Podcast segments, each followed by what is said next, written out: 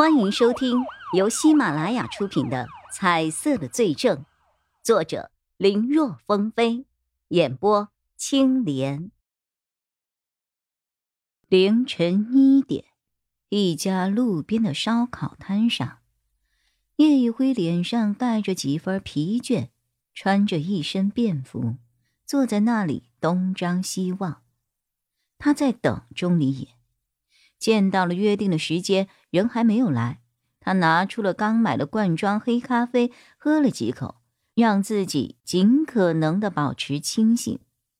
要不然就这么干坐着等着，叶一辉担心自己很可能直接就睡着了。最近一段时间，为了保证老百姓能够过一个安稳祥和的新年，各个派出所都是昼夜奋战，休息。对他们来说是一种奢望，有时候连轴工作了十多个小时，刚换了班想睡一会儿，但是一个紧急的警情就立刻让他们从还没有暖热的被窝里爬起来，投入新的战斗中。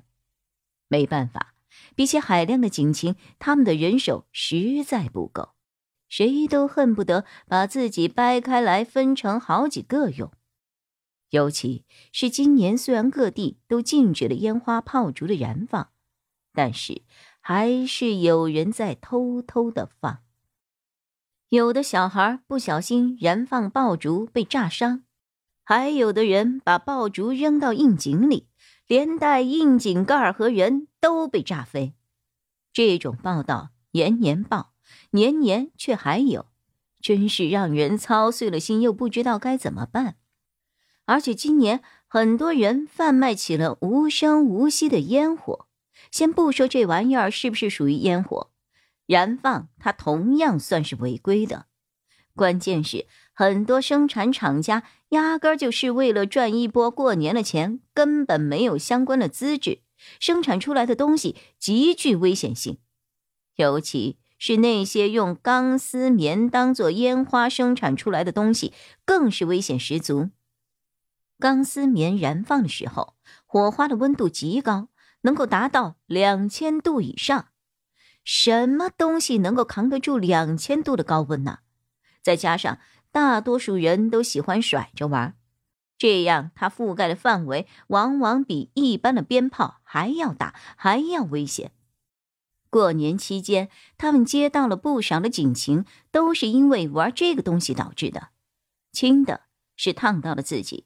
或者波及到了周围围观的人，重的烫伤面积过大，甚至都需要住院治疗。还有一些地方，要不是火警到了迅速，甚至连自己的家都快被烧没了。所以，这个年不光是他们派出所，辖区的火警也是异常的忙碌。他今天能够来这儿，还是因为他连轴工作了七天。所以才有了一点休息的时间。叶一辉掏出手机看了一眼时间，距离约定的十二点半已经过去了一个小时了。叶一辉心下有几分焦躁，等人不怕，就怕最后人没来，浪费了时间。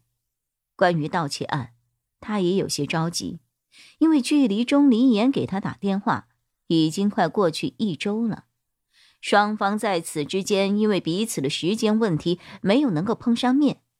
往往他有空，人家在忙；不然就是人家空，他又在忙，总是两人碰不上面，所以一直就拖到了今天。年过完了，大家才凑出了一个时间来，希望别又出什么突发的事情，导致二人不能够碰面。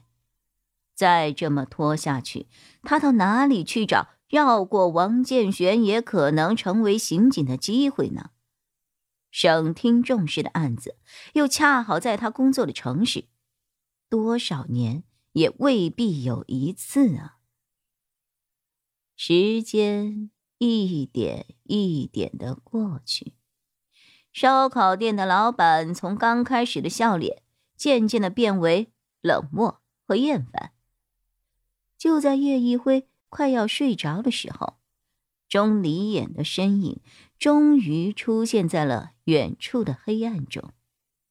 此刻的时间已经是凌晨三点了，等了这么久才来，期间连个电话信息都没有。叶一辉的心里其实火气很旺，可一看到钟离眼的脸上同样带着深深的倦意，到了嘴边的话又咽回去了。大家谁都不容易啊！钟离眼在这边，这儿。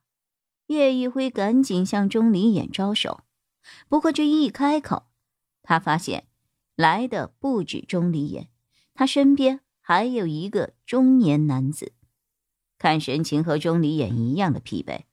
但叶一辉和他对视的一刹那，他感觉到了一股锐利的目光直击心底，仿佛自己在对方的面前毫无遮掩，一切都被他看穿了似的。这种眼神。他之前只是在王建玄那里体验过，看来这个中年人的身份不简单呐。他心里这么想着，走到近前的钟离眼就介绍了：“一辉，这是我们的队长曹永浩。”曹永浩，叶一辉有些吃惊。作为一个一心想要成为刑警的人。对于他们 A、B 市刑警队的队长，虽然人他没有见过，但是名字却丝毫不陌生。而且前不久他作为增援专案组的一员的时候，还是打着曹永浩的旗号的。啊，曹队，您好，我是叶一辉。